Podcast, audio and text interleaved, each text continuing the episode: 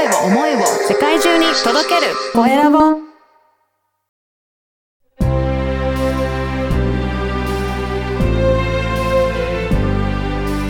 経営者の志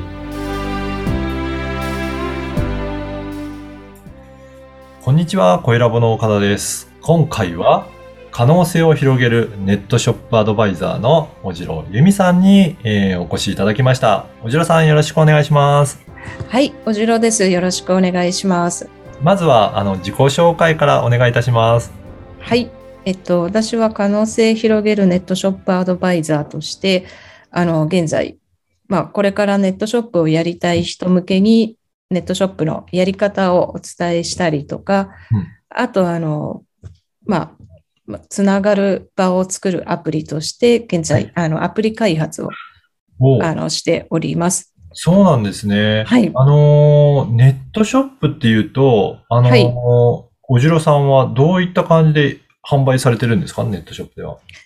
えっ、と、そう、ベースっていう媒,、媒体というか、プラットフォームを使って、あの、はい販売をしてるんですけれども、あの、そうですね、私が、まあ、得意な売り方としては、まあ、ただ物を売るだけじゃなくってうん、コミュニティのような形で、うん。まあ、お客さんを、まあ、つまあ、作って、ネットショップを育てていくっていうようなやり方は、あの、まあ、そういったやり方ですね。あの、だから、メルカリとか、そういったところで、一時的に、まあ、売り買いするよりも、はい。自分のショップを育てていって、ファンを育てていくっていうようなイメージですかね。そうですね。はい。うん。あの、販売されてるものは、どういったものを販売されていらっしゃるんですか？えっと、自分自身では、今は、あの、ハンドメイド用の、あ、あの、アクセサリー作る材料ですね。で、ちょっと、あの、あんまり売ってないような材料へを、ーあの、販売してます。あ、そうなんですね。はい。なんかこのネットショップを始められるようなきっかけとかは何かあったんでしょうか？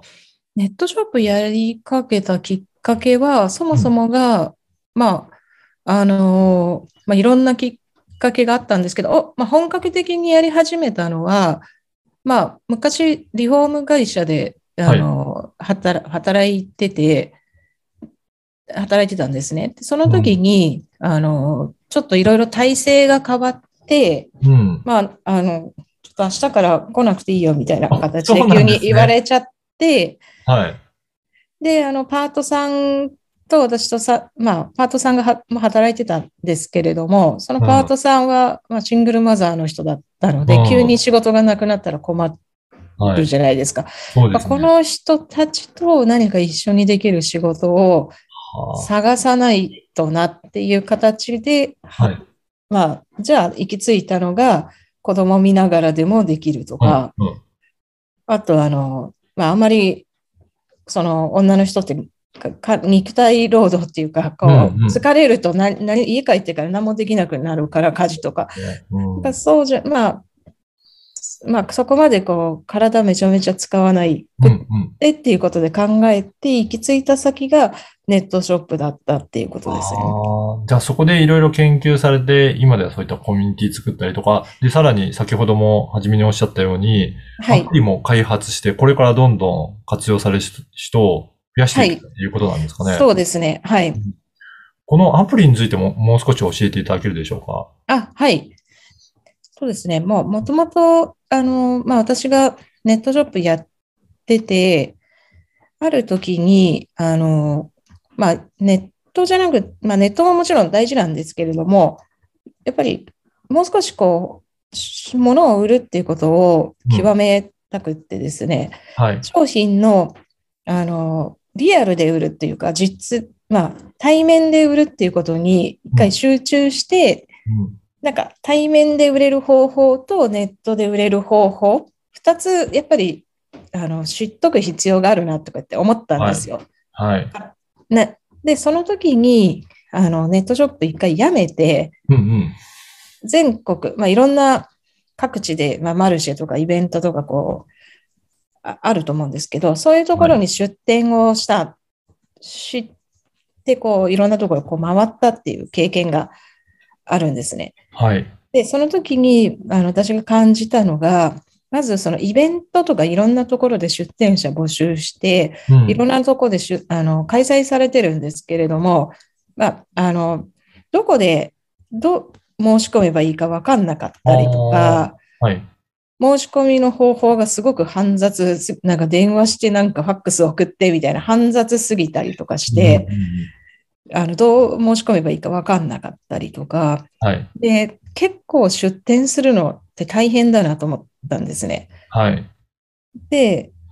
で、まあ、そこ、まあ、そういった出店もしてたんですけれども、やっぱり、あの、友達とかと、を募って、うん一緒にイベントをやったこととかもあって、うんで、その時も出店者集めるのも、お客さん集めるのもすごい大変だなとかって思って、はい。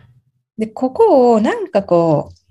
うまくまとめれるようなものがあれば、もう少しこうやってイベントとか出店したいなとか思ってる人とかの活動とかスムーズになるんじゃないかなとかって思い始めて、はい。で、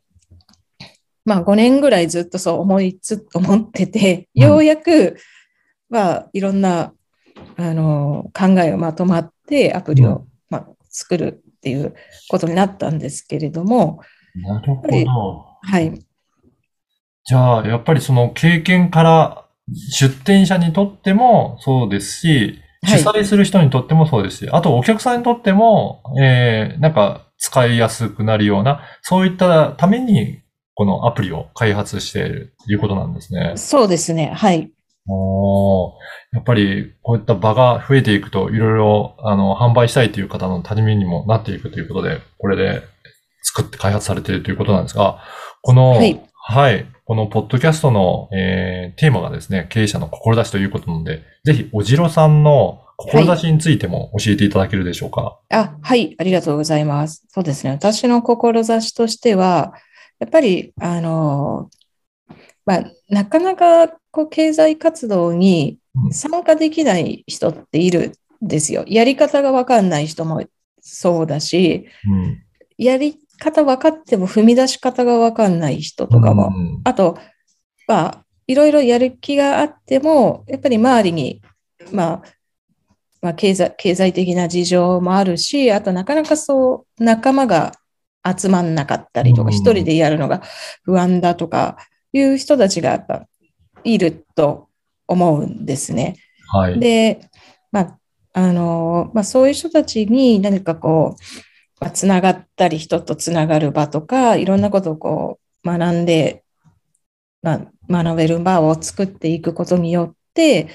あの、もう、今まで全然、こう、何か生み出す、お金を生み出すとか、そういったことができなかった人たちが、たとえ1万円、まあ、月1万とかでも売り出したら、うまあ、売れるようになったら、日本の GDP とか2倍ぐらいに上がるんじゃないかとかってはい思ってるんですね。うんなので、まあ、個人の人たちが、まあ、自分の力で何か生み出して、で、それでお金稼げるようになって、ってういう、まあ、世の中を作りたいなっていうふうに思っています。ん。はい。そういった中、こういったアプリの開発されてるっていうことなんですけど、実はこれ、今、クラウドファンディングで、えー、いろいろ、えー、発信されていらっしゃるんですよね。あ、そうなんです。はい。はい。クラウドファンディングについても教えていただけるでしょうか？あはい、ありがとうございます。はい。今、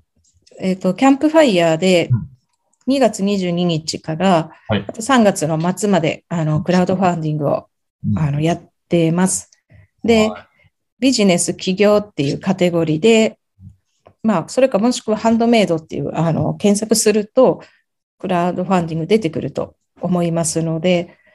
まあ、ぜひ、あの、もし気づいた方いらっしゃったら、あの、応援をよろしくお願いしたいと思います。はい。ここのポッドキャストの説明欄にも URL を掲載させていただきますので、ぜひそこからもチェックいただいていただければと思いますが、例えばはい、どんな、これ、リターン品としては、一例でいいですが、どんなリターン品をご用意されてるんでしょうかね？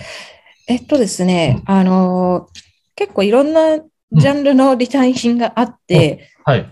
例えばうん、あの、ハンドメイド作家さんだとしたら、うん。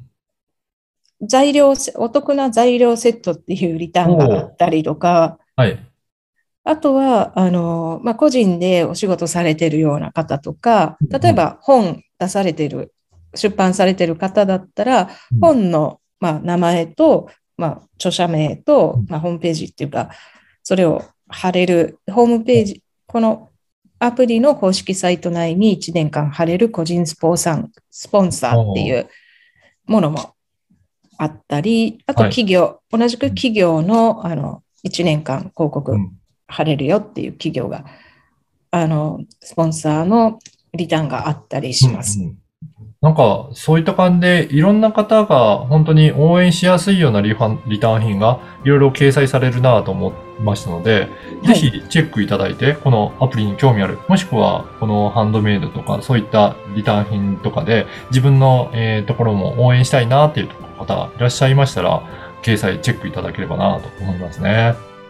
ありがとうございます。そして、あの、実はあの、ポッドキャストの番組もおじろさんと私一緒にさせていただいてるんですよね。あ、そうなんですね。あそうなんです。はい。ぜひ、あの、そこもちょっとご案内させていただければと思うんですが、えー書籍も、えー出版されていて、そこの連動しているようなポッドキャスト番組で、えーベースで月5万円稼ぐネットショップ副業という番組も、ポッドキャスト番組をやってますので、そこでもいろいろ、えーネットショップするにはどうしたらいいかっていろいろ解説いただいてるんですよね。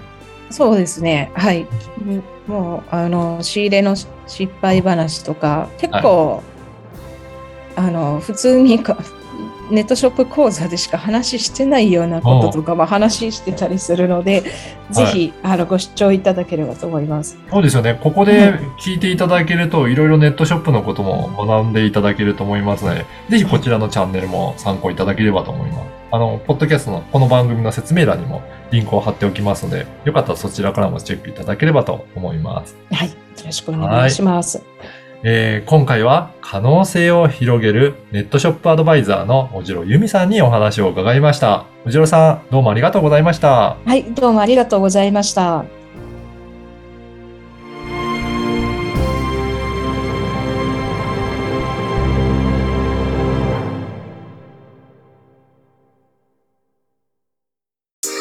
声を思いを世界中に届けるコエラボ